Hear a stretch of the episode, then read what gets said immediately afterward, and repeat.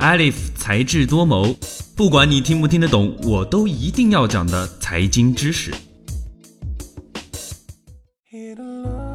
欢迎收听由智果学院出品的《才智多谋》。在十二月十四号的滴滴出行全员大会上，滴滴 CEO 陈维宣布，滴滴员工今年年终奖的力度比去年缩减一半。除此之外呢，滴滴高管集体不拿年终奖。或许与年终奖相比，接连不断的裁员消息更加令普通人感到寒意四起。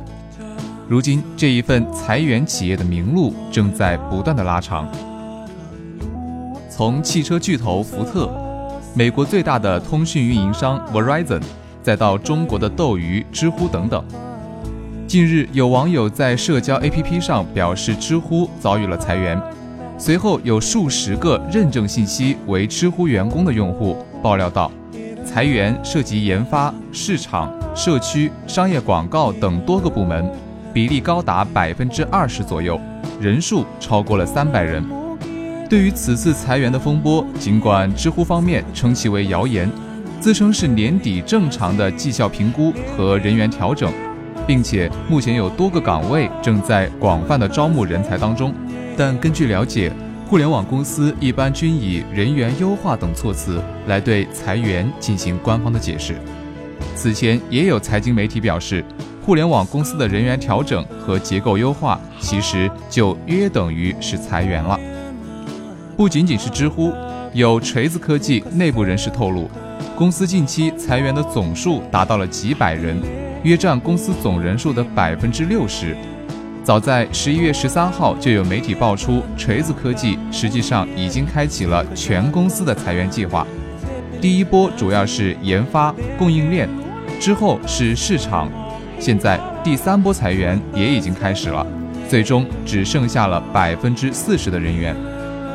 智联招聘平台大数据显示，二零一八年第三季度，互联网行业的招聘职位数与去年同期相比减少了百分之五十一，互联网的招聘需求量同比下降了百分之五十七，连续第二个季度出现需求的负增长，职位的收缩幅度远高于全国的平均水平。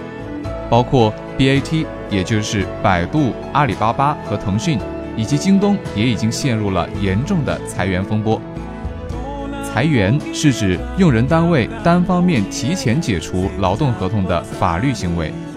根据企业不同的动机，可以把裁员的行为划分为经济性裁员、结构性裁员和优化性裁员三种类型。由于企业经营不善，为了降低运营成本。企业被迫采取裁员的行为来缓解经济压力，我们称之为经济性裁员。由于企业的业务方向、提供的产品或服务发生了变化，而导致内部组织结构的重组、分立、撤销引起的集中裁员，称为结构性裁员。而优化性裁员是指企业为了保持人力资源的质量，根据绩效考核的结果解聘不合格员工的行为。优化性裁员的目的是淘汰不适合岗位的人员，调剂出岗位的空缺，并且补充新的人员。难道说现在的互联网行业真的已经进入寒冬了吗？实际上，互联网行业恐慌性的裁员并不是突然发生的事情。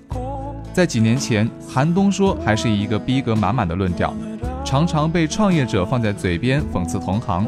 或者是投资人用来恐吓创业者压估值，寒冬要到了，大潮过去才知道谁在裸泳，风口过去摔得最惨的也是猪。那么现在已经可以感受到切实的含义，也自然没有人拿这句话来做调侃。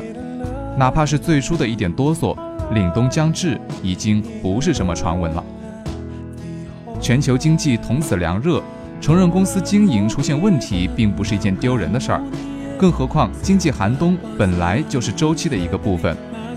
互联网寒冬的来临，会让企业和个人都感到恐慌和害怕。在整个大的产业转型之前，裁员是必须经历的阵痛。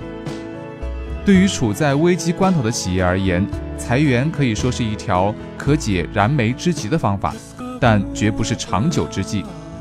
由于人员精简，企业可以减少大量的显性支出，包括工资、福利、社会保险、办公费用等等。但同时，企业也将蒙受一定的裁员经济损失，其中包括已经发生的招聘成本、培训成本以及支付给裁减人员的经济补偿。有人会问了，为什么有的企业在一边裁员的同时，又在一边招人呢？这种情况一般与经济形势无关，更多的是由于企业内部缩编业务，需要将多余的部门和人员裁掉。而重点发展的业务仍然需要吸收新鲜的血液，而且从管理学的角度来说，这样的行为能够保证企业人员的正常流动，同时激起其他员工的奋斗欲望，所以才会出现一边裁员又一边招人的情况。持续收听才智多谋，获得更多实时资讯的解读。想要获得本期节目的文字版，欢迎关注智果学院的微信公众号。回复关键词“裁员”或 “EP 幺零六”，就能获得相应的文章推送了。今天的节目到这儿就结束了。本期节目的文字稿我们会在智果学院的官方微博中同步更新，喜欢就请给我们点赞吧。我们下期再见，拜拜。